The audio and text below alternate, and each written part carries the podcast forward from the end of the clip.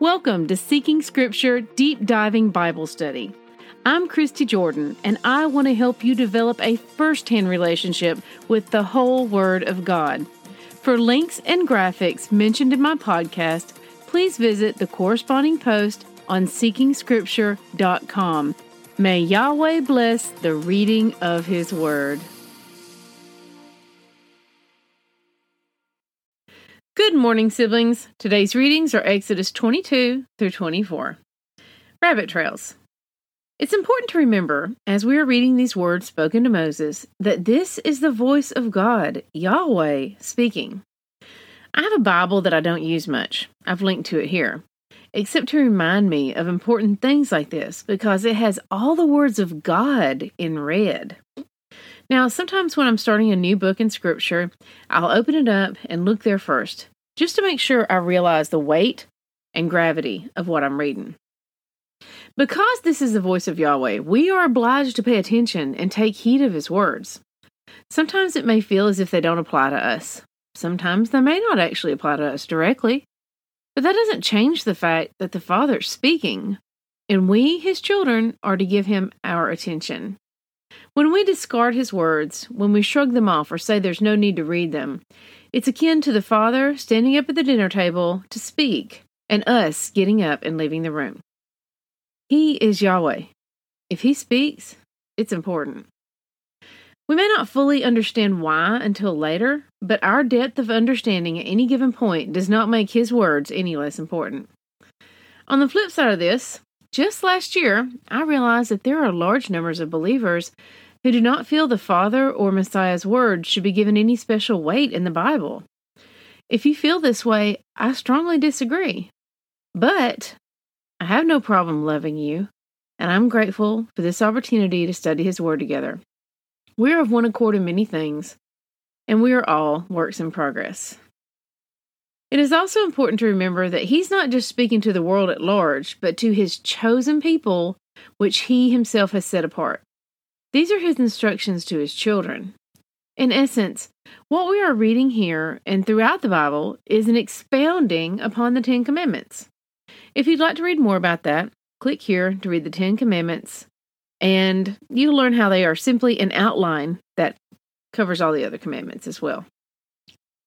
I liken this to a parent telling a sibling to leave another one alone. Suppose you told your son to leave his sister alone. But he persisted, and so you had to come back and lay it all out. Don't look at her, don't poke her, don't touch her, don't call her names. The Father, in His great compassion, grace, and kindness to us, makes sure we have very specific instructions so that there is never a moment where we have to move forward without His guidance if we study and know His Word. Am I likening His people to children? If only we were that teachable and had that much faith. Some of the things we will read about in the Word are hard to even think about, and they may even seem out of place in a holy book. But keep in mind that God is addressing a sinful and flawed society, and His instruction will bring righteousness into their lives, our lives. He has to teach us to turn from our ways, no matter what our ways may be, and to turn to His ways through clear instructions that don't mince words or leave room for negotiating our way out. Imagine humanity is in a darkened room for a period of time, and Yahweh walks in and flips the switch on. That's what we're seeing. Ephesians 5:13 says, "But when anything is exposed by the light, it becomes visible." Now, despite some of the verses that may appear harsh to us, He is God, we are not, and our understanding is limited. There is a great deal of compassion in today's readings as well. I am particularly drawn to the verses about how to treat sojourners. It was these very verses that paved the way for Gentiles, most of us here, to become part of God's chosen people and take part in his covenants. Exodus 22 21 calls out the treatment of sojourners.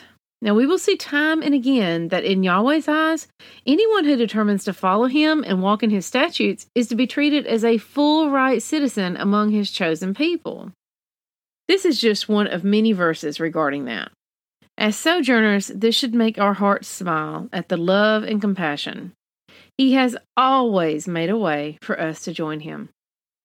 We see more compassion from our Father in Exodus 22, verses 26 through 27, where it says, And if he cries out to me, I will hear, for I am compassionate. Exodus 23, verses 1 through 3, warns us to be careful in the company we keep, as bad company will surely corrupt. We are also not to spread a false report, be it lies or gossip, or join in with others in doing such. I think we overlook the fact that it is a sin to gossip about others. In fact, out of the sins that the Father detests, many of them have to do with just this passage. Read Proverbs 6, verses 16 through 19 for another list. I love the Father. I want to make him happy. I sure don't want to do things that he detests. Exodus 23 9 mentions sojourners yet again. Y'all are going to see a lot of this. The Father is very intentional in including the sojourners among his chosen people. We move on to the laws about the Sabbaths and the biblical feast commanded up until this point, and the Father offers very specific instructions on those as well. Now, if you took part in my challenge to write out the full Ten Commandments, you may already have a better understanding of these. I would just like to point out that he never once refers to these as Jewish feast.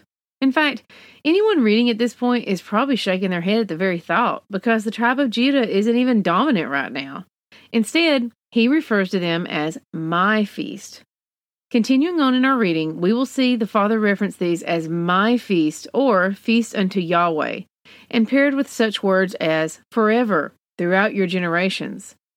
To read a little more about biblical feasts, click here to read an article I wrote on them.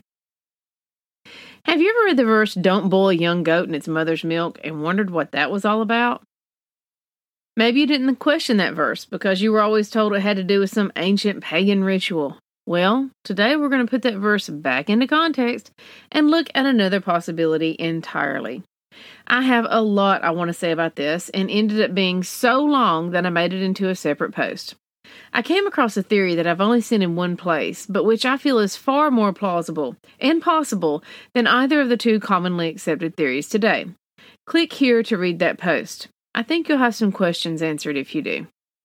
Test everything. Hold tight to what is good. 1 Thessalonians 5:21. May Yahweh bless the reading of his word. I love y'all. Bye-bye.